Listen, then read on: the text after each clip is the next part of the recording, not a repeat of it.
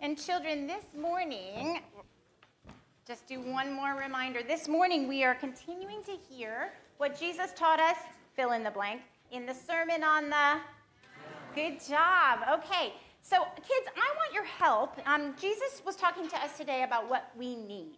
So, kids and teenagers, could you guys read with me? We've got a slide here, Zach one of three, so be at the ready. Okay, kids, can you read this with me? And I'm going to invite um, my three adult volunteers up while we read this together. Jeremiah, you can have a seat for a minute. Okay, four of you. Yeah, that's right. Okay, so you can all be over here. I'm going to get out of your way. Okay, kids, will you read this with me? Therefore, do not be anxious, saying, What shall we eat? Or what shall we drink? Or what shall we wear? Okay, so Jesus here, there you go, is um, talking with his friends about things that they worried about a lot. And you know what? Thanks be to God, these are not the things that we tend to worry about a lot. So I want to hear from you kids. Raise your hands. What are some of the things that your family and your friends worry about a lot? Kids and teenagers as well. Yes, James. Rain, is it going to rain during a football game? Yes, Bella. Getting your homework done. What else, guys? What do you and your friends tend to worry about a lot? The teenagers have all kinds of answers. Theo. Making friends. Making friends. Yes, Ben. Getting good grades. Yeah, Benjamin. COVID. Yep, lots of worry there. Yes. Fashion. Self image. Okay, so tell you what, there's so many things we worry about. I'm going to add, we're going to add here, Maya's going to hold anything else we need, okay? So we're not allowed to worry about anything else we need.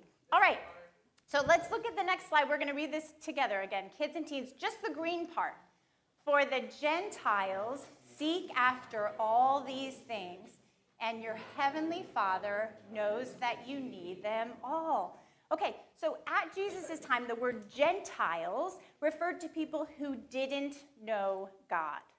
Okay, and Jesus says that people who don't know God as their heavenly Father seek after these things that they're worried about, right? So they think they have to run after them or chase after them. So Mercy is going to come up and be our Gentile here, somebody who doesn't know God. And um, we're gonna we're gonna see what it looks like to chase after the things you need. Now I'm gonna let these guys have a little bit of a head start. Go, we got the things. All right, all right. Can you do it? Get them. see if you can catch them. All right, good. There you go. Stand right there. All right.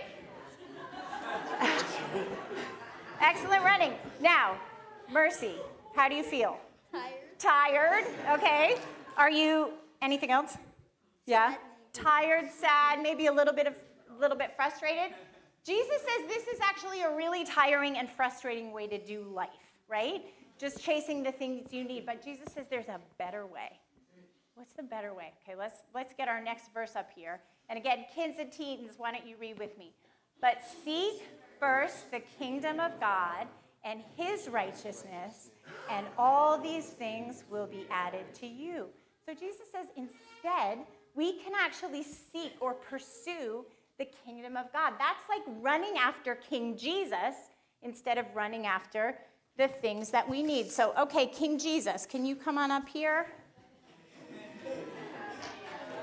Here we go. I'll let you put it on. Okay.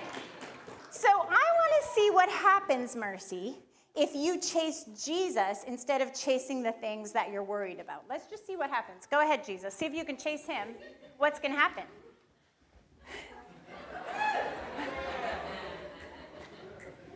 Ha, mercy, look what's happening. Look behind you.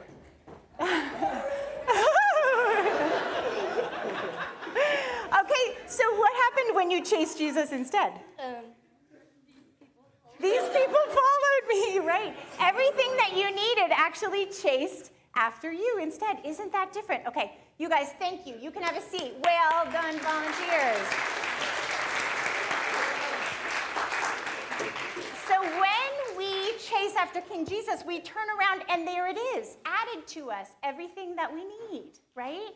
King David put it this way. We can kill this slide now. In Psalm 23, he said, Surely goodness and steadfast love will follow me all the days of my life. Surely goodness, we could also translate that good things, actually. And steadfast love will follow me. The Hebrew verb is radaf, which means to pursue or chase or run after.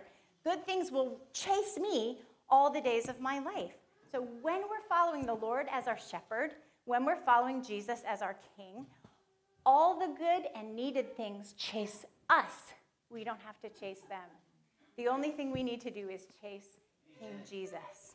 So let me pray before we dismiss the kids. Lord Jesus, what a good shepherd you are. What a good king you are.